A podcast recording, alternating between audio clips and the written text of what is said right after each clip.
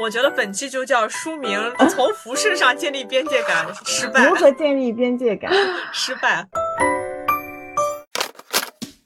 Hello，听众朋友们，大家好，欢迎收听《巷子里的猫》第六期播客，我是主播段章，我是主播嘎嘎，我是书明。来吧，书明，来说说最近发生的一些故事。一直以来，我发现我身边有一个现象，我身边没有边界感的人特别多，就不知道你们对这个边界感这个词，哎，有没有体会过哈？就是总是有人有那种越矩的行为，有，非常有。你你先说。今天我也是，就是特别想跟你们吐槽哈。今天我们就是简单的聊一聊，通过我我身上的。事情，然后咱们一起往下聊啊，可能很简单很轻松，就大家听听我的吐槽。这件事情是发生在去年，是我今天想关于这个编辑感要讲什么，然后我就拿出来一个特别典型的一个例子。去年疫情期间嘛，不是居家办公嘛，嗯，居家办公的时候，全校嘛，它不是都是停课停工嘛，但是有一些单位的话，它还是正常上班。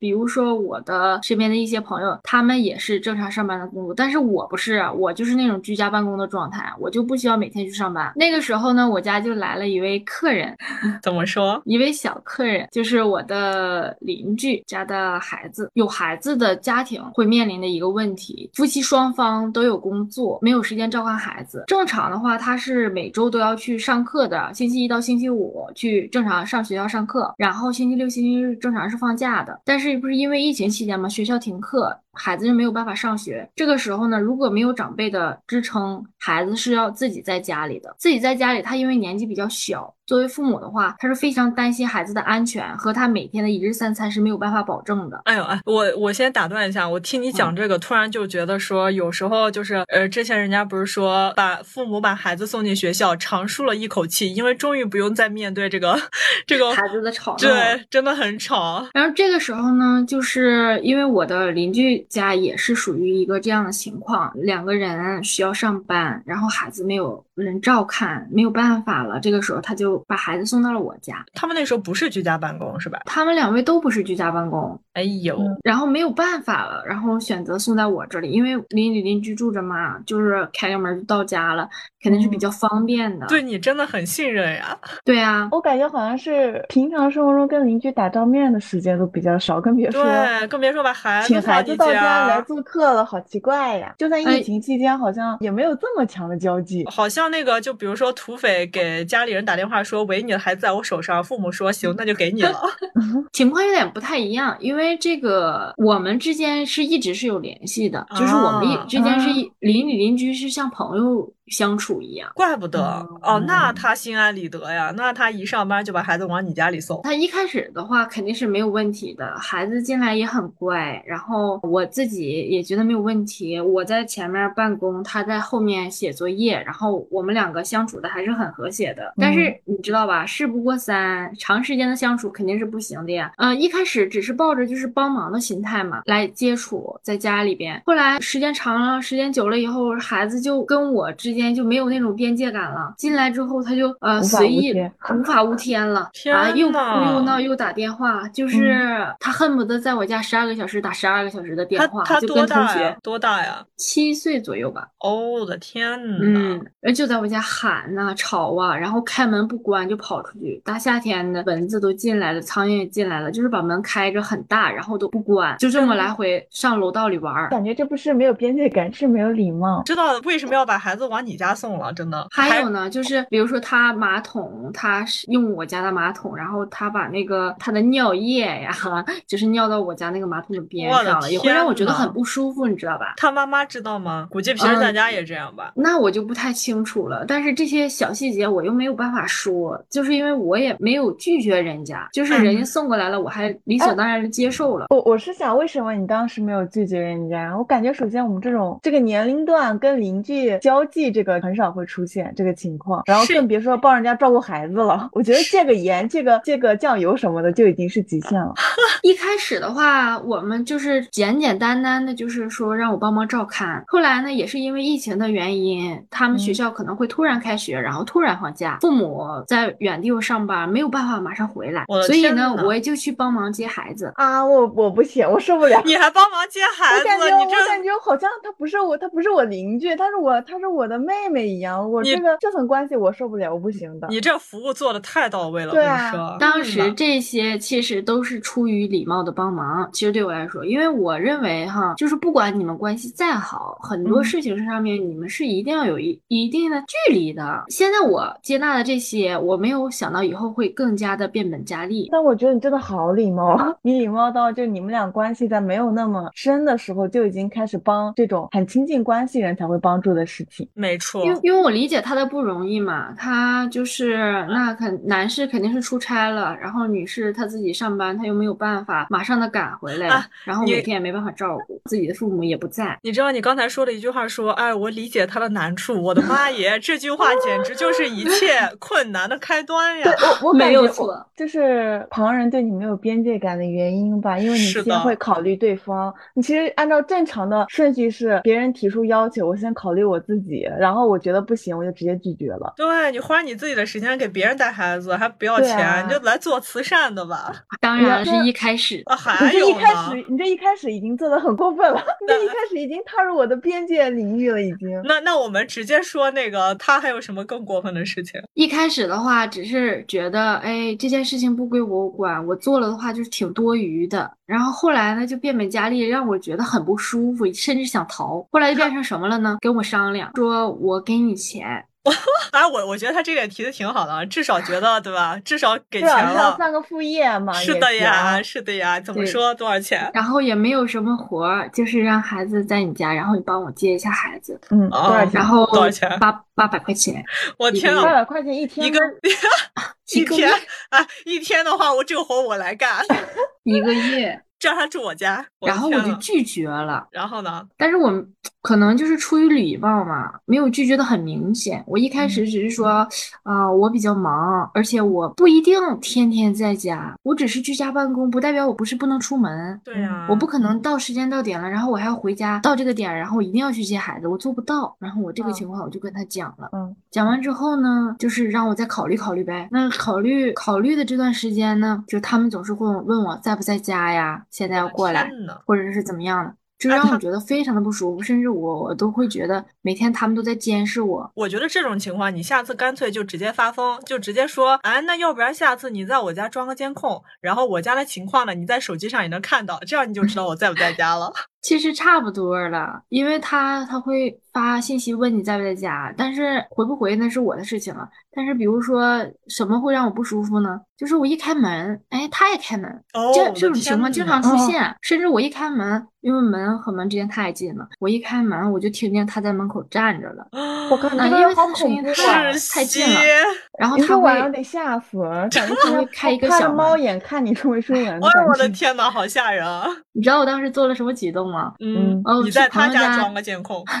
没有，我去朋友家待了几天，然后又回家待了几天，反正就是这个城市我是不待了。然后因为你低头不见抬头见，有几次我是半夜回来的，就是为了保持我不在家的状态，然后或者是我就直接让我先生把我锁在屋里不出去了，否则的话这一天我就总觉得被人监视着。结果他第二天问你说：“哎，你是不是前昨天晚上半夜才回来？”这个倒是这个倒没有，不过但是会让我觉得很不舒服。我是觉得我从一开始讲的一开始我就不舒服了，更别讲后面了。真的很不舒服，我感觉是是你，嗯、呃，是你的边界感的底线比较低。其实我觉得像舒米讲的这件事，还有个问题，他已经提到了说，呃，我也不是天天在家，或者是我也需要出去啊，这个就是委婉的拒绝啊，只是你的邻居没有看懂，就有时候我感觉他他有可能也不是没有看懂，就装作没听见吧，对，装作没听懂。我一般拒绝人说话都比较直接，因为我真的是懒得动脑子，我甚至可能就不回，不回消息都。对，我觉得成年人就是首先你可以先明确的表达出你的需求嘛。那如果有一些不明确的呢，其实大家都应该知道，成年人之间应该有的默契就是我没有说同意，不代表我不同意，就等于我不同意。其实是这样的，因为有些话不好意思明说。是的呀，可能是我的这个方面的原因吧，我没有办法明说，我会觉得低头不见抬头见，这段关系会让我很哎很尴尬。从大学就开始有这个太近了，而且每天都要见到。但但我感觉其实我就没有这种烦恼。我就当时说要谈边界感这件事的时候，我在脑子里思考了好久，都没有思考出有谁侵犯过我的边界感。因为你边界感太强了，别人对我太强了。就是说实话，就是令我不爽的人太多。从第一句话开始，我就不想跟你说话。你要是提出稍微过分一点要求，或者是稍微侵犯隐私的消息，我就直接就不回消息，或者就是回的很简短。你经常可能是。是你的面相，或者是你的整个整个人的状态，都会给人一种就是高冷啊、不易接近的那种感觉。但是 我不知道为什么，就即使我生气了、高冷了，大家也看不出来。你就像说我说这句话，就是但凡你思考一下，对你都知道我是什么意思。话不挑明，只是不想让这段关系变得很僵，互相都留个面子嘛。但是人家又不领情，所以就蛮尴尬的。他不去思考这个问题，就是让我一直认为是不是没有情商。他，我觉得真的好像是是，确实是没太有哈。那我感觉碰到这种人就可以直说了。那你之后怎么解决的？之后逃避逃避时间久了，人家就知道了。逃避逃避，最后最后受苦的是你呀。对，感觉书明为了逃避一个邻居，连夜打包离开了这个城市。真的是这样。没，当时没有办法了。就如果要是不逃避的话，我又不知道怎么去面对。有人说为什么不直接拒绝呢？我当时也考虑过直接拒绝，但是然后我又觉得我已经表述的很明显了啊，而且我也不是一次拒绝了。你当你问我一次、两次、三次我还没有接纳的时候，这不就是拒绝吗？我感觉你这个特别像啥，你知道吧？就是一个屌丝在追女神。然后女生也不拒绝，屌丝就觉得，哎，他是不是在欲擒故纵？他在给我机会，毕竟他没有直接拒绝我。什么他回我消息了，就说明我还有机会。确实有理解过他们的难处，否则一开始我也不可能去选择帮忙。但我感觉书明的做法还有想法是很多女生遇到别人求助的时候都会第一生出来的想法。突然不知道为什么，突然就想到了之前，就是说有一个女生遇害，就是因为她非常的乐意帮助别人，就包括陌生人，就可能别人迷。迷路了，他说：“哎，那我带你去。”就结果就直接被带到哪个地方去了啊！你这么说，我让我想起来，我之前就是，我之前在路边的时候遇到过一个老奶奶，是过年大年三十当天，我都没有车的路上遇到了一个老奶奶。这个老奶奶就跟我说，她找不到家了，各种什么都找不到了。想不起来家在哪儿了，然后我就帮助他找家，但是他最后的举动让我害怕了，然后我就选择不帮助了。他让我去把他送回到他家，其实我都已经把他送到小区了，他还让我进去，不敢了。这这有点吓人啊，真的有点，这有点害怕。就有的骗局不就是利用老人还有孕妇，是的呀，是的，直接就引引叫什么诱骗女大学生回家，或者是拐卖。哦，可吓人了，你这下次得注意一点。我我之前也是，先讲完这个故事，我们再回到主题。之前我和书明一模。一样，我也是我我在大街上，差不多十点多了，遇到一个老太太。就大街上也有人啊，就有一些男的，然后还有一些或者是青壮年吧这样子。然后那个老太太也是说找不到家了，然后我就说那你家在哪？或者是正好我在打车嘛。然后我说你可以去对面的那个麦当劳问问。他说他好像没有人。然后我就说那我打车，我把你带过去。最后那个司机挺好的，那个司机没有让他上车，他就说快走快走，这里不能停车。然后我就直接就上去了，然后那个老太太就走了。然后那个司机说啊，不知道你是真傻还是怎样，就是这十点多了，一个老太太找不到家，就大街上这么多人都。不问就逮着一个人问你，然后你一看还不是本地人，嗯，挺吓人的。对，所以我感觉有时候真的不能太热心，还是要有一定的边界感对待陌生人。哎，我我我其实遇到这种情况，帮助他们做最多的就是帮他打开手机导航，让他跟着导航去走。帮助老人这么做过，但我可能遇到的是人家是真的是问路的人啊。对，像他这就是我跟他说了解决方案，他都不去做。就说到边界感，其实还不单这一件事情。我身边哎，真的这种事情真的好多呀。就比如说我身边。边的朋友也是那种就是没有边界感的也比较多。给你们举个例子吧，比如说我买了一个手链，我觉得它非常的好看，我会开心的跟你分享。但是我有的朋友或者是说有一个身边的人就，不能算是朋友了，他就会来跟你说啊，你买这个好丑啊，你为什么会买这个啊？我这个这个啊，这个是边界感吗？我觉得这个是单纯没有礼貌啊。但是他你你知道，其实我挺能理解这这种人的，就是他们会很很不在乎别人的想法去表达自己的看法吧。这种情况，特别好的朋友，我觉得是 OK 的。啊，特别好的朋友不会说出这种话。呃，如果这个项链呃这个手链我还没有买，问你好不好看，就因为我有时候朋友也会问我嘛，然后我就会说可能不太配，但是人家已经买了，那肯定就一顿夸呀，对吧？我觉得人家都已经买了，而且都已经跟你分享这件事，你再说出这个就没什么意思。是的呀，非常的下头。重要的重要的好像不是你自己的看法，而是当时朋友跟你分享那个心情。真正的现实当生活当中，它比这个要更严苛一点。就比如说你已经结婚了，但是你自己没有觉得你在这一段关系当中有什么不妥，或者你每天都会非常的开心，但是总是有人会酸溜溜的来跑来跟你说，比如说，哎，你你都不介意这个吗？啊，我知道，挑事儿啊，对，就是明明你们两个在一起其实是很好的，你们觉得自己很恩爱，但是总是有人会跑来酸，挑出一个点，然后放大它，让你觉得心里非常不好受。你说这个作为朋友，他说这种情况，你说他这是有边界感吗？他根本就没有掌握好你们之间的分寸，这是你自己的私事啊！真的，我遇到这种情况，真的觉得真的雨已经不下了，头一直在下。其实遇这种人，感觉会生活的不幸福，因为你是一个觉得我身边每一件事都很开心、很幸福的事情，跟你老公相处也好，但是他有他这个人存在，你的幸福感都会降一半。还有一种人就是什么呢？就是不知道你们以以前接触过没有？就是咱们就是上大学的时候，其实还很好很好了。但是别的寝室的人就是跟我反馈呀，呃，我身边有一些朋友就会吐槽一下他们的寝室的一个环境，比如说他在输入密码呀，或者是他在聊天的过程当中，旁边那个人总会偷偷看他的聊天记录。啊，我知道，你哦，这也太烦了，就是偷看聊天记录这件事情，救命！之前我有一个朋友，他只是把自己的平。板借给了另一个朋友，然后另一个朋友在未经允许的情况下，就把他的微信呃和他的平板里的相册全部看完了。对啊这太太没礼貌了，真的很没礼貌。我感觉不是边界感，这是没有礼貌的事情，又是一个没有教养的事情。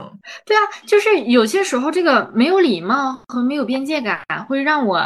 呃，区分不清楚，嗯，但是你又没有办法避免，嗯，总是会有一些人在做这种越矩的行为。边界感就是就是你你一直在探听对方的隐私，对方已经表达出来不想说这件事，但你还是一直在挖或者一直在讨论这件事，就是没有边界感的人。让我给你描述一个，就是更生气的，就是上班的时候，比如说你去请假，你说老板，我因为私事想要请假，嗯，然后老板说什么私事？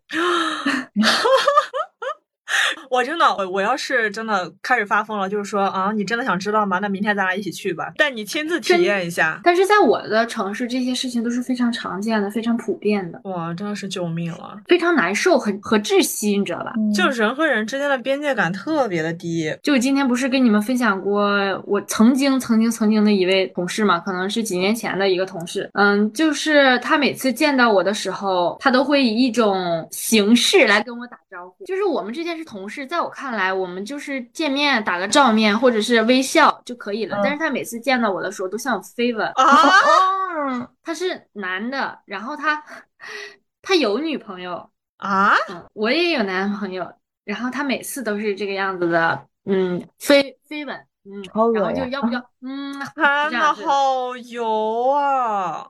哎，但但你这样让我想起来了，我好像我遇到的同事。之前都有同事之间专属的叫什么边界感，就白天的时候摸鱼啊、聊天啊、秒回，说遛弯就遛弯，晚上下班时间没有一个人打扰对方。哎，是的，我觉得这就是 这就是同事应该做到的，就是六点之后千万不要再跟我发消息了。对，我觉得我觉得同事边界感就是在白天上班的时候，你想咋聊聊咋聊，聊啥都行，但是你。下班之后就不要互相打扰了。是的，也不想说工作上的事，也不想说生活上的事。没错，就直接消失，干脆一一整个大消失。特别不理解，我跟他不熟，他为什么要对我飞吻呢？后来我发现他对每个女生都飞吻。他女朋友知道他对每一个女生都飞吻这件事儿吗？对他，即使当了他女朋友面，他也会飞吻，甚至他还会。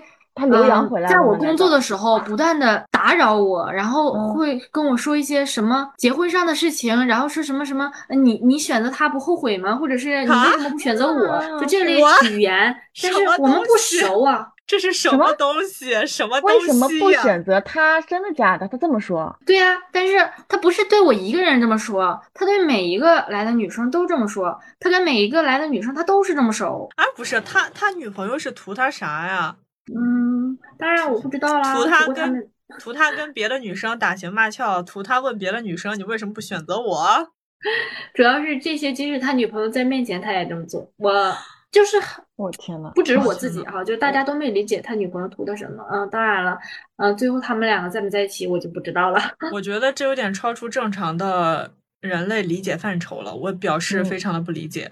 嗯，我我感觉我自己会下意识排斥这种边界感特别弱的人，就是说向我发起进攻的时候，我就会直接不说话，或者是沉默，或者回怼怼回去。那如果我也回他一个飞吻呢？对吧？别他火热了，我跟你讲。你就打情骂俏了，你知道我是怎么回复的吗？每一次这样，我都会给他翻个白眼，然后我说你烦烦烦，别离我远点，我都会这样的表述，但是他下次还会这么做。我的天呐，这么厚，我的天，就是你根你根本都理解不了。就是我觉得人与人之间相处其实有个度，就是不管我们之间有多熟，或者是我们之间关系有多好，但是这个度我们是一定要掌握，就是之间肯定是要有一种距离感的。对，你就像说。之前的得寸进尺的呃人，都是我觉得我们之间应该有这个距离，但他们没有。他把我对他们的好，我理解的他们当成了我的理所当然。你这个让我想到之前，我就听我朋友跟我讲，他们单位有一个同事，这个同事呢已经结婚了，然后重点是啊，刚结婚，然后就下了班和。女同事单独去酒吧喝酒，我天呐！我的天呐，真恶心！这都是什么人啊？但确实这在职场上很常见。我当时刚入职场的时候，真的很不平这件事。就职场中一些男男女女，我不知道是不是他们所谓的交际还是啥，让我很不舒服。就是男生又。男朋友他跟呃女实习生打的，就是那个女大学生打打着火热，就打情骂俏也不避讳人，就在办公室里。我的天感觉他们就他们旁边人听都很正常，感觉好像这是一个正常的职场交际一样。只有我沉默不语，我选择了戴上耳机。哇，这个氛围就很奇怪呀。是因为我太保守了，其实正常的。哎，这句话好耳熟，非常的敏感。这句话好耳熟啊！我太保守了。这句话就大家都也是这么形容我的，说我过于保守了，然后这些事情都很难接受。而且不单是这种的，还有那种恋爱当中没有边界的。你就比如说，你已经谈了恋爱了，都已经结婚了，但是你跟你的前任还保持着联系。哦，这种好下头啊！还跟前任保持联系，真的是是是边界感吗？这是叫什么？念念不忘吧。念念不忘，可能也有回响，要不然也不能一直保持联系，都挺下头的。好无语。对啊，包括说你，嗯，恋爱结婚了以后，你会不会跟你其他异性单独出行呢？就像刚刚我们说的，就是其他同事他都会选择说跟另一个已经有有对象的异性，然后两个人单独再出去聚会吧。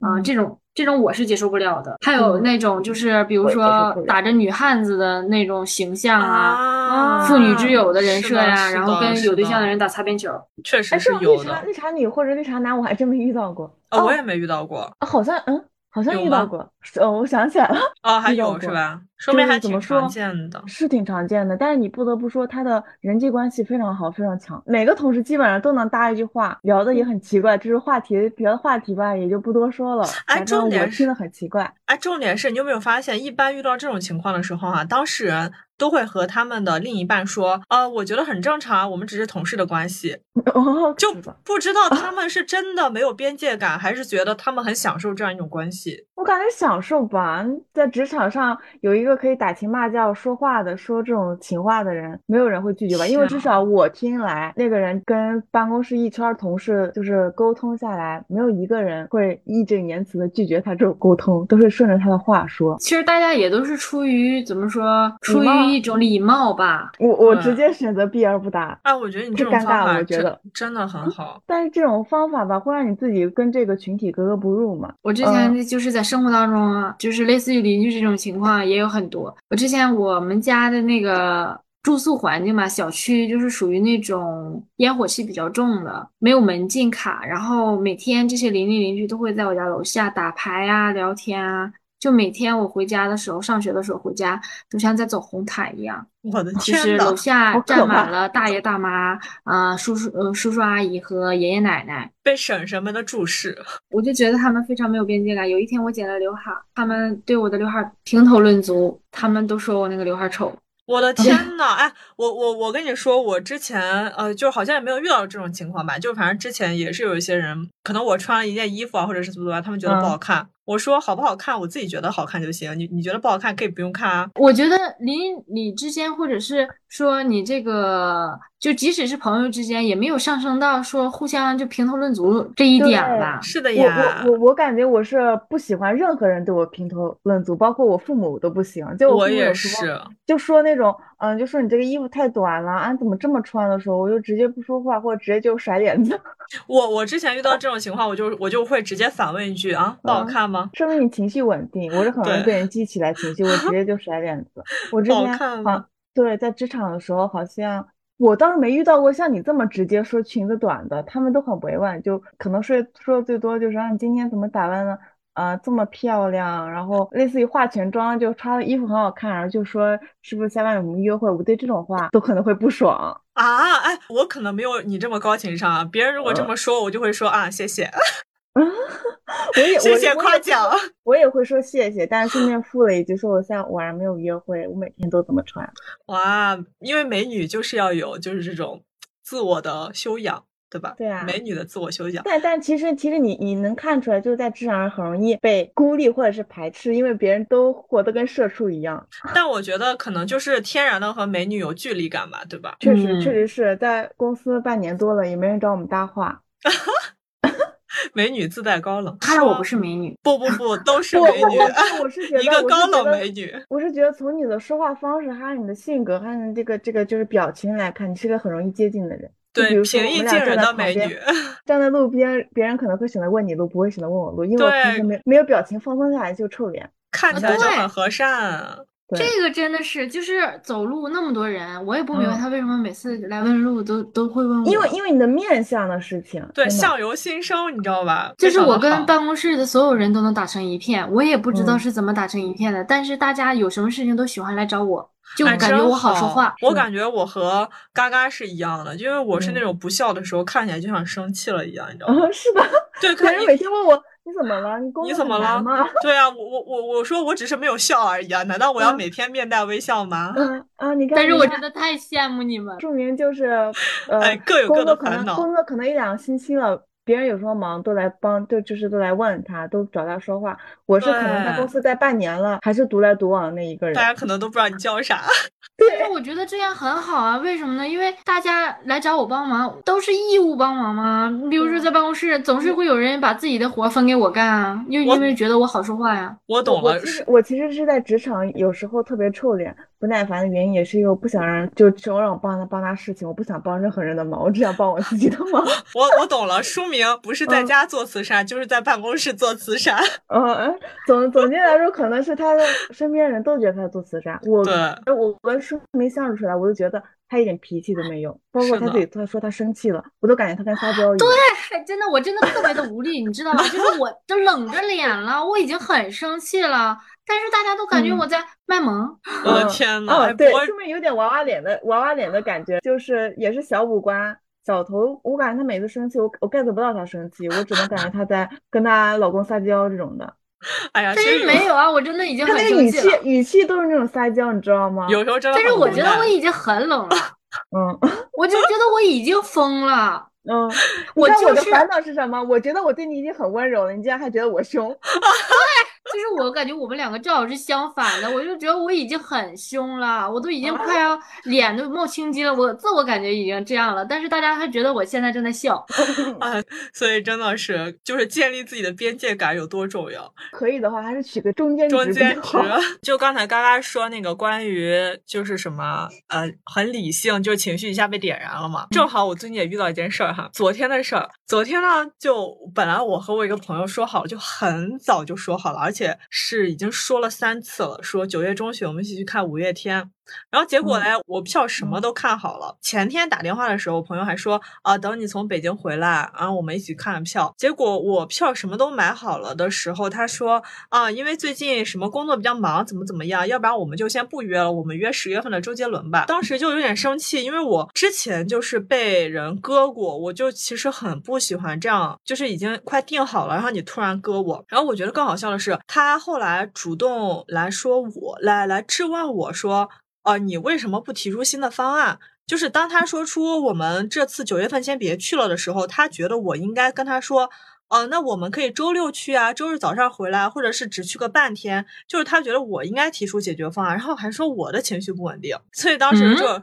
就直接发疯，就是说，那那那就拜拜了您嘞，那你去找一个呃情绪稳定的人跟你一起去看吧。这件事应该是他来找解决办法，因为是他提出来，他没有时间，不是应该他来说下个怎么解决这个事情吗？是的呀，所所以我觉得这个也是想引申出什么问题呢？就是包括我跟我朋友出去玩，我就是很希望说大家可以明确的表达出自己的需求。就是比如说你想去，你不想去，或者是怎么样，而而不是你的事情已经发展到现在了，然后你最后来指责别人说，呃，你当时为什么没有来问我？你当时为什么没有提出新的解决方案？所以我觉得蛮奇怪的。就是我觉得奇葩说里有一个选手就席瑞嘛，他说的很对，就理解你不是任何人的义务。所以我觉得我们需要把自己变得更好的去理解，才是我们每个人对自己的要求。就不要想着说别人又不是你脑子里的蛔虫。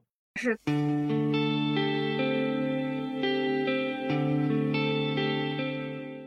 感触了，就很我最近也是跟你这个差不多。我我最近不是在忙装修嘛，然后就会遇到很多很多很多很多琐碎的事情。不是说它不好，就是因为我家里人来帮我装修，我不是说它不好，只是说他来帮我的时候，他考虑的点跟我考虑的点不一样。但是他每次都是在你已经付完钱了，这个活已经完事了之后，然后他再去给你反映这个事情，你的钱又不能要回来了，然后他来给你添堵。你比如说你买了一条裙子。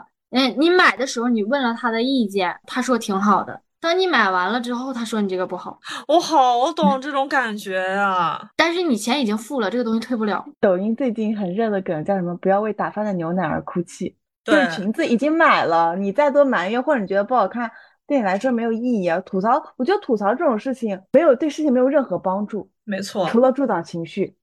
对呀，但是这个事情不是你，你自己还沉浸在满意当中，因为你已经把这个钱交了，你觉得这个东西已经很好了，就这样就可以了，你没有任何不良的情绪，但是别人他他会来影响你这个程序。然后他会一天给你磨叽三遍、四遍、五遍，以至于每分每秒、每时每刻他都在给你讲这个事情，他做的不好。但是这个时候我肯定是特别生气啊！我说，那你为什么之前不说呢？人家做的时候你为什么不说呢？我买的时候为什么也不说呢？你现在来说有什么用啊？哪怕我没付钱之前，你跟我说我这个事情都能解决，现在全部都完事儿了，你跟我说这些，你是让我添堵吗？他他就是觉得当时不好意思说。每天都是这种事情，天我不懂他们是怎么想的，但是每天都是这种事情，就是让我真的很窝火。就包括这个被割，被割，我我我昨天一天被三个人割了，我的天呐，你你都经历了什么东西？我是那种就是时间观念，不是说时间观念很强吧，只能说说我们约定好的事情就尽量不要改动。嗯，就是除非你有特别急的事情，但是大家都是没有急事把我割了。嗯嗯，这个就很气人。哎，但我我我我吐槽我吐我吐槽一下，它因为什么呢？我我不是摆摊嘛，嗯，我摆摊就是大家经常会说要来我的摊位上看我，呃，或者是跟我一起来体验摆摊。大概我已经听到十多个人了说要来，然后每次他们都会提前一两天就开始跟我说我要来。然后提前一天跟我确认时间，我要来。然后等当天再跟我确认时间，说他要来，会从早上一直拖到中午，从中午再拖到晚上，直到我结束了，他也没来。可烦这种人了。他他是在干嘛呀？铺垫东西过长，你要来就来，不来就算了。能不能？我就我就，那你执行力稍微强一点。你说你来，你就立马打个车来，你就别别别磨磨唧唧的。我可烦这种磨磨唧唧的人，我受不了。对，或者是说你之前就不要打招呼了。你明明知道我今天在，你随时就可以来。但是就让你好渣好渣的感觉，让你心里有期待，然后不满足你的期待，吊着你，吊着你的胃口。然后你你还得为他腾出时间，比如说你因为知道他要来，你肯定有些东西你都是要提前准备好的。比如说他们总是要来我家做客，我肯定是要提前把家里稍微收拾一下的。但结果我每次都收拾完了，结果大家都集体把我割了。然后就一个割一个，一个割一个，然后一天之内割了三个人，我我啊呃，当然了，我我肯定是会。那你之后有发脾气吗？我当然是发脾气了。怎么发的？你告诉我。我我发脾气。我就是我就是跟他们阐述了这个情况。我说，要么你就不来，要么你来了你就直接来。你你看你这是什么呢？你是啊，我我真的这这一期真的是无语爆表的一期。就这这这期就是发疯，就是但但不知道为什么哈，就是你刚才说你那个朋友他会提前给你打好招呼，哎，不得不说他在这一点上真的蛮有边界感的，就不像有些人他会突然来到你家，尤其是一些亲戚啊，这一点我真的要说，我之前有一次在家睡觉呢，你知道吗？突然啊，家里的门就开了，你知道吗？哦，然后我我发现是那个一个阿姨，然后带着想买这。这套房子的人来看我们家那个布局，然后我就想说你哪来的钥匙？然后后来因为我妈才知道，就是直接就把钥匙给这个阿姨，然后在家睡觉呢，我就衣冠不整，你知道吗？就迷迷糊糊，家里突然来了一些人来看我们家的房子，嗯，我真的是气炸了，气炸了！你让我想起来另外一件事情，就是我之前有个朋友跟我吐槽说，他有一个朋友是什么样子呢？就是不管你在忙还是在干嘛，是打电话你必须接。这是就是哪怕你的之间的要求吗？还是怎样？就是就是闺蜜之间这样吗？就是比如说你现在情绪不好，你给我打电话，我必须得接。我不管任何时候，我必须得去陪你。我不去陪你，你就生气。这个没有边界感。就我觉得朋友再好，也是要有自己的生活空间的，没有必要这样要求别人。其实我理解我那个朋友，他比如说他每每隔一段时间，他会他告诉我，他说他提前跟我约时间。我觉得这样其实是挺好的，因为我肯定是要收拾一下嘛。你马上来，我肯定。是不收拾的，但是我情绪不好的点是他他没有来，而且 我我为什么情绪不好呢？就是不只是一个人，这一天里边三个人，我肯定受不了啊！天呐，我不我不喜欢这种人，我感觉这种人割了我一次，就是他如果说直接有事儿不来，说出理由，如果合理的话就可以接受，但是他如果每隔一个小时跟我说我来我来我就不来，就这种感觉，我可能就会拉黑了，一不拉黑直接下次说话我当没听见。啊，超无语！我我我跟你说，你说这个被割了，我还想说呢，就是这个割我的这个朋友，之前我跟他说我被割的经历，他竟然说我情绪不稳定，说啊，人家割了你，你的情绪反应也太大了吧？你就是你完全可以，就是说你自己去玩嘛，干嘛干嘛的，你干嘛要这么生气呢？别人割了我，我还不能生气了？我哦。我觉得作为朋友应该会了解，就是对方是一个什么样的人。如果对方是一个计划性很强的人，对于被割这件事确实就非常在意。我会崩溃的。对，但如果就是非常随意的一个人，他可能跟朋友商量商量，哎，你今天不出去，哎，我今天也不想出去，那大家都不出去了。哎，我觉得这是一个非常随意的事情，得看朋友的属性是什么。我这一点就特别像什么呢？就是我们两个约好一起出去玩，结果我化了全妆，然后他跟我说他不去了。哇，这种不能忍！我这 知道外面有僵尸，我都得出去，我就得住大街上。你必须得出，你不出也得出。你也是一个有边界感的人嘛？你不会让别人觉得不舒服，你肯定是会稍微收拾一下，或者是说，嗯，出去的话也会跟其他朋友也打好招呼了。对呀，因为你们不是一个人，你肯定是跟大家你都打好招呼了，然后才让朋友来的。然后你全都打点好了之后，他不来了。我正好想插一嘴啊，刚才我突然看到我妈在群里发了一条消息，就是我没有点开之前啊，我看到了什么呢？她说为什么要生孩子呢？哎，我心想哦，我妈现在竟然有这个觉悟。点开一看，知乎上有一个非常高赞的回答，说出了非常多家长的心声。他说，当你在三四十岁的某一天，你会突然发现，孩子能够冲走重复，他让你牵挂，让你烦恼，让你喜，让你惊。我我我 我自己觉得，我不爱生，我不想生孩子的原因就是我不想让人有人有，不想牵挂某人，不想牵挂某人，不想心里有惦记。真的啊，但是我就是说，这个人他一定要有分寸，就是你不要以为你跟别人已经很熟了，就是你再熟，你俩就哪怕是母女关系，你也没有必要说做到事无巨细的管吧？对，就像说父母看你日记一样。天呐，我这个太有话语权了。正好你都说到日记了，我就想说，之前我小的时候嘛，就自己有一个柜子，就是有一个抽屉，里面会放一些。其他人看起来可能非常不重要的东西，就比如说是一些什么小卡片啊，呃什么收收到的小礼物啊，或者是我自己做的一些东西，当然也包括日记。然后那时候呢，我就一直跟我妈说，就这个柜子不要收，就是因为它非常的干净，因为毕竟嘛放的都是自己珍贵的东西，怎么可能脏呢？但是有一天我发现她在打扫卫生的时候，我那个柜子被彻彻底底的打扫了一遍，当时我就抓狂了，你知道吗？就是有一种自己没有穿衣服站在大街上的感觉。就非常的生气，完全没有任何的边界感。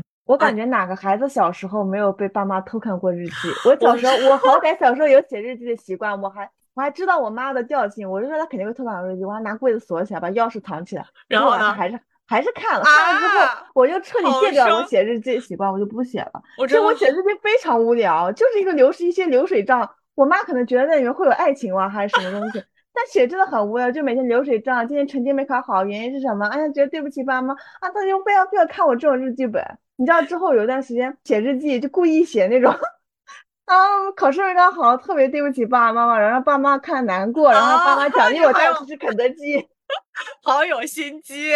啊，这个心机我也有，主要是他们偷看我日记啊。我之前写的可，我觉得我日记没啥好看的，我竟然把柜锁起来，就不让你看。他家给我配那把锁之后，自己还配了一把锁。天呐，哎，我我我就不一样了。我之前也是，他可能会看日记干嘛的，就是我当时就觉得真的是有被冒犯到，就我非常不喜欢，呃，就是也不能说别人吧，就就每一次我我我就记得那一次我们吵架嘛，然后我妈说啊，我是别人吗？什么你写啥了我都不我还不能看。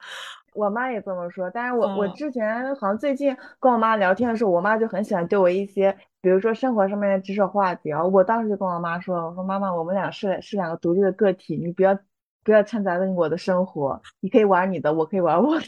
啊，我觉得现在真的比小时候成熟太多了。对我我我我小时候对这种话题我就会避而不谈嘛，就我妈说啥我就闭嘴，然后心里反驳就反驳。但现在就是直接跟我妈沟通，我说你去旅游去玩。你不要不要掺掺杂进我的生活，就是我们还是对对方稍微有点边界感。我觉得这是一个非常好的处理的方式。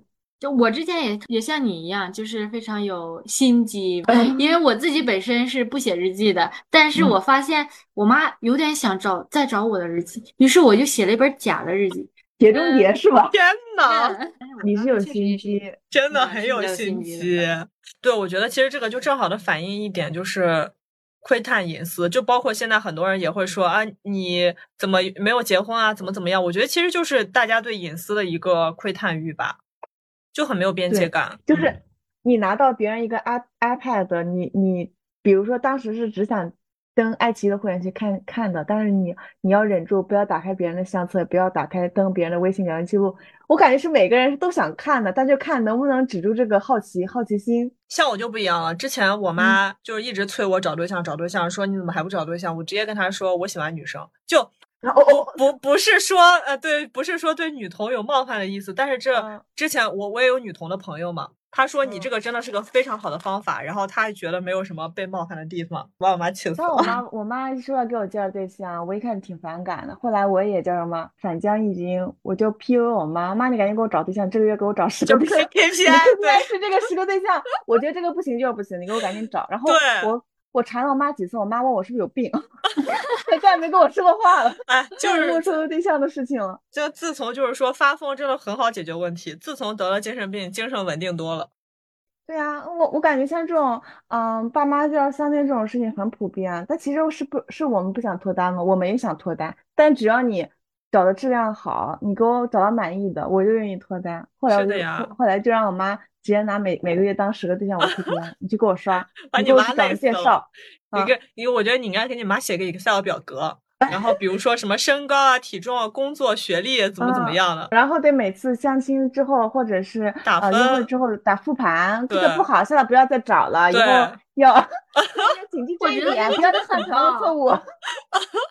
这个真的很好，这个处理的方式真的很赞。反向催婚，静下心来跟妈妈好好沟通，为什么不喜欢这个男人？还是要找个更合适的。说什么遇到催婚呢？催行，明天就结，明天就结。那催婚还好，你像我们这个催育是真真难呢，我都懒得理了。后来直接都。但是你们有没有发现，我身边没有边界感的人格外多？对我发现，我从大学就发现了，这是为什么呢？你不管是你的朋友啊，你接触的陌生人，对你索取欲很强很强。其实是不是也是和自己的表达？就比如说，如果书明每一次在别人提出不合理的要求的时候，都能明确的表达自己的想法，别人有时候可能也不会这么的得寸进尺，就反而是书明表达自己想法非常的委婉，太好就像我这个直脑筋，我可能听不出来，我可能觉得他只是。在客气，我也是，我跟你一样，我就是非常需要别人能直白的说，就不要拐弯抹角。特别是如果说陌生人客气一下，委婉一下还行，但是如果是朋友之间，我希望的是有时间就有时间，没时间就拒绝，就不要给我绕八百个圈子，我绕不过来，对我真绕不过来。我我也是，我听不出，呃，说嗯 高情商就是。说的话。听不出好赖话，哎，就是怎么说，高情商就是怎么怎么样，低情商就是呃，确确实听不出好赖话，真听不出来。对，情商低，那种不懂得拒绝的人。对，我是太懂得拒绝了，就拒绝太死了。我现在是从之前的不懂得拒绝，到现在慢慢学会了拒绝的路上。我现在也在改变自己，就是说不喜欢的事情就是不喜欢，不接受的事情就是不接受。对，就是我也在努力学着用直白的方式去表达，但是对我来说现在是有些难度的，呃。我说话总是特别委婉，我因为我总是在考虑别人的感受，我不希望他听了我的话他难受，所以你看我一般处事都非常的圆滑，也就是怎么说呢，感觉跟谁关系都很好，就是因为我从来都不把话说的那么死啊。但是没有一，但是没有一个特别好的。你这个就是像什么，就是就是可能是犯了一个边界模糊的。一个也也不能说是错误吧，一一个行为，因为我觉得最重要的还是活在自己的片区，就是你对，就相当于你对别人好，你不能期待别人也要同等的回应你，因为我觉得这个是单方面的一个行为，所以这就是为什么有一些，比如说女生在面对追求她的男生的时候，她会不好意思拒绝，就是因为这个男生对她太好了，她觉得啊我不好意思拒绝他，但是我觉得。他对你好是他的一个行为，你拒绝他是从你自身的出发，就不要被道德绑架，也少一些期待，人生真的会快乐很多。也跟你说这个情况也有点稍微有点不太一样，我觉得跟我的原生家庭或者说我曾经的生活环境有很大的关系。我从小就是那种独立出家庭的人。就是我的家里面，从出生，嗯，前几岁一直在照顾我以外，剩下的所有的时间我都是自己上学。然后我的生活环境不是住校啊，就是住在这个老师家里。就是我永远都是在讨好别人。我特别不愿意拒绝的原因就是我怕得罪任何一个人，我怕我没有办法融入这个环境。我小学的时候曾经转过六次学。每到一个新的环境，我从都是需要重新适应的。嗯，我没有办法让自己变得很高冷，因为我怕我融不进这个圈子，我成为一个群体的边缘。感觉我俩就像两个相同家庭经历培养出来的不同的模型一样，我跟你就不一样。我就是因为也是原生家庭的事情，但是会边界感特别的强，就感觉好像我身边的人所有东西都得靠自己去争取啊，或者是只有自己能保护自己，所以才会树立这种围墙这种的感觉。但是我也树围墙了，只不过我是喜欢去讨好别人，就比如说我总是能一眼就发现别人需求什么，然后就去做一些事情，然后让别人很开心。说这句话的时候，我也从来都不斩钉截铁的拒绝，委婉的希望给别人一个台阶下，让他也好受，让我也好受。但是。不是说每个人他能体会我这个话里有话，我觉得你就是共情能力太强了，而且其实我觉得边界感强，它其实也是保护自己。就是如果一直边界感弱的话，别人就会一直侵犯你的领域。然后到最后，你就会发现无路可退。就边界感强，但是这样缺点也是显而易见，就是你可能不会像有现在这么多朋友了，可能更多的时间是自己独来独往，也也许在外面落了不好的名声，就这个人不太好相处，很难搞。但是除了这些，是其他真的很爽，会省很多事儿。我是一个很怕麻烦的人，所以我就还是比起。那种边界感，边界感，如果去交很多朋友，我还是希望自己边界感强一点。我不想处理那么多麻烦事儿。以前我会特别在意说别人的看法，但我发现，当我说我现在学会拒绝了之后，我就不再在意别人的看法。不重要，重要的是自己的心态。对，叫什么？他们不是说了吗？出门在外，身份全靠一张嘴。所以我感觉，就活在自己的片区是一个比较重要的，但是也不能说太过于自我。就你该社交还是要有社交的。你知道，你知道我家，我家我妈就。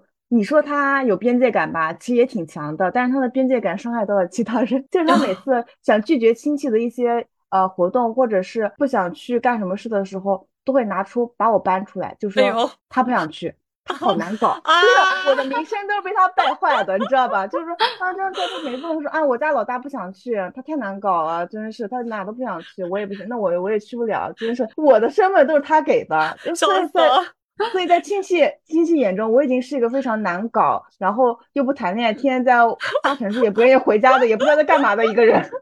名誉原来都是被这样毁掉的。但是我我妈妈这个借口确实是，就是又不妨妨碍亲戚的面子，只不过我比较为难嘛。但是我跟那亲戚也见不到，一年也见不到啊，也是也是。他每次把我搬出来，就是说呃不想去这个，不想去那个，对，挡箭牌，笑死了。我每次都会把事情说的非常非常非常非常详细，然后别人才能直接的拒绝，否则的话，别人就像看不见一样。我敢肯定，你如果是拒绝，比如说刚认识的陌生人的话，你会给理由吗？会想个理由再拒绝吗？没有啊，呃，刚认识的陌生人的话，我会直接拒绝。你比如说以前的话，别人向我推销东西，我那不是我这个不是陌生人，就是比如说邻居这种，就算刚认识的陌生人。嗯，哎，你这说的很像当呃，就是在商场有人突然蹲下给你擦鞋。对，这种这种，我觉得正常人都会拒绝的。我觉得是呃，像邻居这种稍微朋友不算朋友，就算打照面的关系，如果拒绝他的邀请，你会想理由吗？我会想啊，对吧？因为我之前几次都是这样的，因为我没有，我也不知道我呃我的性格问题吧。就像你们大家，你们肯定不会跟邻里之间交朋友啊。但是我不知道到哪个环境，我都能跟邻里之间交朋友。现在我我现在什么情况？我平时什么时候在家？我邻里知道的比我都清楚。我家楼下大爷每天见着我都跟我打招呼。哎，说不定下次你一看你家，哇，这比电影院的那个监控还多。嗯。啊，谁说不是呢？笑死了！但你这样挺安全的，你哪天没回家，所有人都知道。啊，非常安全。就是我现在对每天每天楼下大爷都会，每天楼下大爷都会问我啊，回来啦？怎么才回来呀？走啦？上哪儿啊？干什么去？哎，就每天都。啊，那感觉这得寻找一个寻找一个平衡的点吧，你就不能太孤僻，孤僻到人家都不认识你，你也不能太热情，热情到你的所有行动被所有人掌握，达到那个点会让你不难过，也。也不是呃不难受，也很舒服的那个相处的平衡点。是的，我觉得。但是我就是觉得，嗯，我我自己是有困扰的，因为我本身是一个社恐。你社恐，然后和所有人都打得火热。你社恐，我天呐，你是我是一社恐吗？你知道社恐啥样吗？社恐出门都不敢问路，我是真不敢问路。你们帮我看看，就是我怎么才能说彻底的让别人跟我有边界感？我是真的。你现在有点累，你可以这样，你可以把丑话说在前头，就是你可以先拒绝的很死，然后你到后面慢慢放开都行，你就先把边界感立得很高，然后再慢慢放，你不要一开始把边界感定得很低，你这样没有没有往下放的界限了。我之前还做出什么努力呢？我就特意穿的很高冷，还这这还能穿的高冷？来展开说说。黑色吗？黑色不就是高冷吗？就是想穿比较御姐一点的风格的衣服，就是想让别人觉得我这个人不好相处。但是我发现，就即使我穿了，我也像那个温温柔柔的那种感觉。是感觉是你的个人形态还有那个表情的事。我我的表情是从初中别人就觉得我不好相处，那时候也没化妆，穿的就是校服，就是脸上表情就是皱眉，随时随地都在皱眉。但我不知道啊，我自己没感觉呀，别人都觉得我可难搞了。我觉得本期就叫书名，呃，建立边界感，从呃从 服饰上建立边界感失败。如何建立边界感？失败。哦，有很多像你这样的人，就是处事很圆滑，但是边界感也很强。像我们这样人，其实也比较难搞，就看起来比较难搞，边界感强。但要是真碰上那种特别难难缠的人，不行，真受不了。其实我就是希望大家对我有边界感，因为我对所有人都是怎么说？我虽然对他好，但是我不会越矩，啊，或者是说我做什么事情的话，我都是中规中矩的那种，绝对不会说呃特别特别特别让你窒息的那种感觉，懂吗？那当别人给你提出不合理的要求时，你就可以表达自己不不快啊，然后就拒绝就好了。我觉得这个很简单。那那为什么对于我来说这么难呢？我首先得把我的我我当然拒绝过呀。我我现在就比如说工作呀，我不接的事情，我就都是直接拒绝的呀。但是在别人眼里的话，他还会一而再、再而三三选择问我呀。但是你比如说，他就不会一而再、再而三的问你呀。可能因为嘎嘎穿的比较有边界感吧。哎，但是我跟你说啊，我就算穿着睡衣，你说当时高中的时候穿的是校服啊，大家穿的都一样，当时人缘也可不好了。我人缘不好一个原因也是因为自己的脸太冷了。本身自带边界感 buff。对对，就是知道那种气场。之前我就是就是不管我做了多坏的事情，呃，但是这也是好处吧。我我这个形象也是我的保护色。嗯，因为因为没有人觉得坏事是你做的，是吧？对。对，就是即使迟到啊、逃课呀这种事情，这当然了，这不建议大家做。但这种事情我做完之后，大家都不觉得那是我。哎，我也是，我也是。虽然我我在同学间就长得很高冷，就是可能大家大家那时候都喜欢那种脸圆圆的嘛，就是可能是有点和蔼的感觉，我就不行。但是我在老师面前。就不知道老师是觉得我非常的乖，就所有坏事都轮不到我的头上。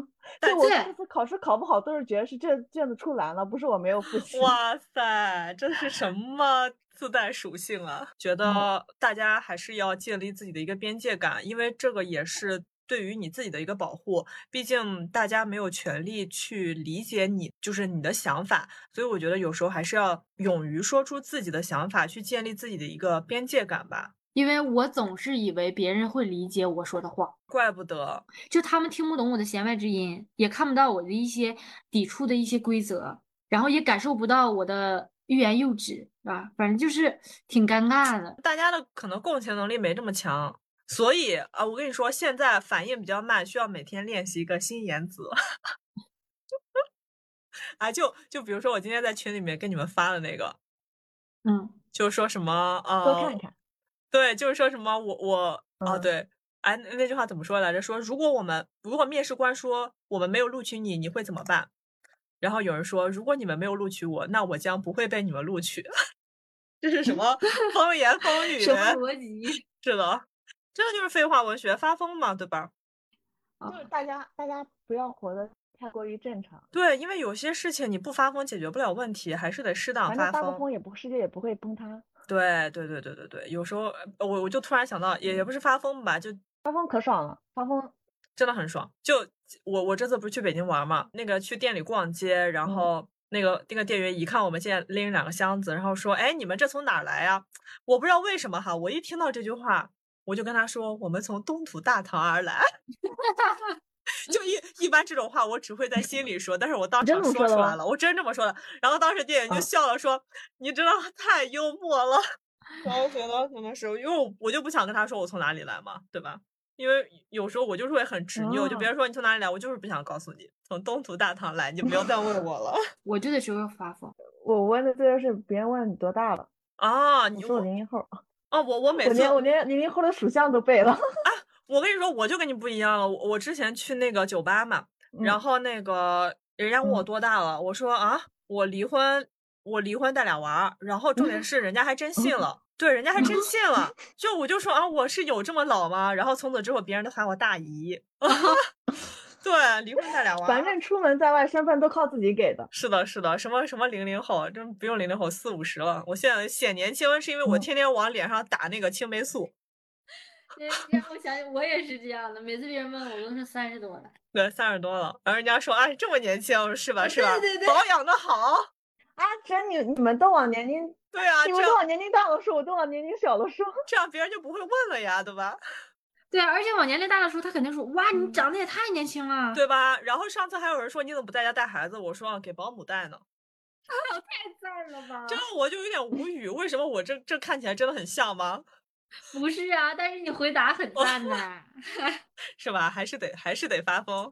对，有些时候真的是这样，就像别人催我生，我都一般会直接回复说，生不了了，要生你生。只要是只要是这个发了疯，真的是很快乐。对啊，我我对自己很快乐。我感觉我感觉发疯的前提就是脑子里不要想太多。别人问你说问你什么问题的时候，你脑子里第一第一反应想说什么话，直接说出来就很爽。是的，我感觉总是会呃考虑别人的感受嘛，包括上班的时候，我肯定是不会在办公室发疯的，然后也不会再跟领导发疯，就是因为就涉及的利益链啊和关系啊实在太复杂了。就你一旦发疯了，你牵扯的不是你个人，这一点就是让我没有办法发疯。嗯，当然了，我离开那段工作环境的话，我肯定是会发疯的，但是也要适度。就比如说现在说的这些东西，我都没有办法去发在我的呃一些私人的平台，因为嗯，你发完之后了，大家一传十，十传百，嗯，这种关系你不可能就这么僵掉的结束。虽然大家都知道，嗯，自己当时做的不对，但是他也不愿意去反思，只是觉得你是背后说别人的坏话。对，但其实不是这样的。如果是从我自己快乐的角度来看的话，我只是吐槽他们这件事情，不代表他们这个人就不好了。就是他们可能其他的事情做得很好，但是只是这一件事情让我觉得他们很没有边界感。我我感觉最快乐的就是，呃，只考虑自己，就少少思考他人。真的。啊，趁着最后不到一分钟的时间，书明刚才讲那段话，就是大家其实还是挺好的，只是有些事情没有边界感。这句话一定务必要剪进正文里。啊，那那一那一定的，我要为我自己洗洗个白，洗个白，洗个白。行，对，就是大多数情况下，他们都是好的，让你没有办法断掉这段关系。是的，但是只是一件小事或者一件事情让你很窒息，导致你觉得他们没有边界感。对，听见了没？这就是我们这期的重点。大家都是很好的，只是偶尔有时候会有没有边界感的事情发生。对，这个时候你也没有办法控制。对，这时候就需要我们来建立这个边界感。刚刚看了几句话，我都觉得挺有意思的。我看我今天看到这个了，放下关于说什么叫什么横扫道德，做回自我，放下助人情节，不然我长结节。哎，这个是真的，我跟你说，对，真的，我我跟你说，我很早就放下助人情节了。我自从看那个被讨厌的勇气，我每次跟别人说一遍，人家不听，我就说这是别人的课题，这是别人的课题，这是别人的课题，自己默念三遍。真的，你没有发现吗？我就是，我总是在帮助别人。我总是因为理解别人，然后帮助别人，然后被别人得寸进尺。所以我会帮助我的朋友，但是只会说一次，就说再多。以前可能年轻嘛，觉得拯救他人于水火。长大之后，只就只说一次，然后心里默念是别人的课题，跟你没有关系，只要我们快乐就好。没错，今天是一期非常快乐的播客，那我们就到此结束。OK，拜拜，朋友们。拜拜拜拜！我们每隔一段时间就发疯一次，是的，这样的话找回我们内心的快乐。对对对，那我们下期再见。好，那我们下期会带来哪些有意思的故事呢？请拭目以待吧。啊，拭而以待。好的，好的，拜拜。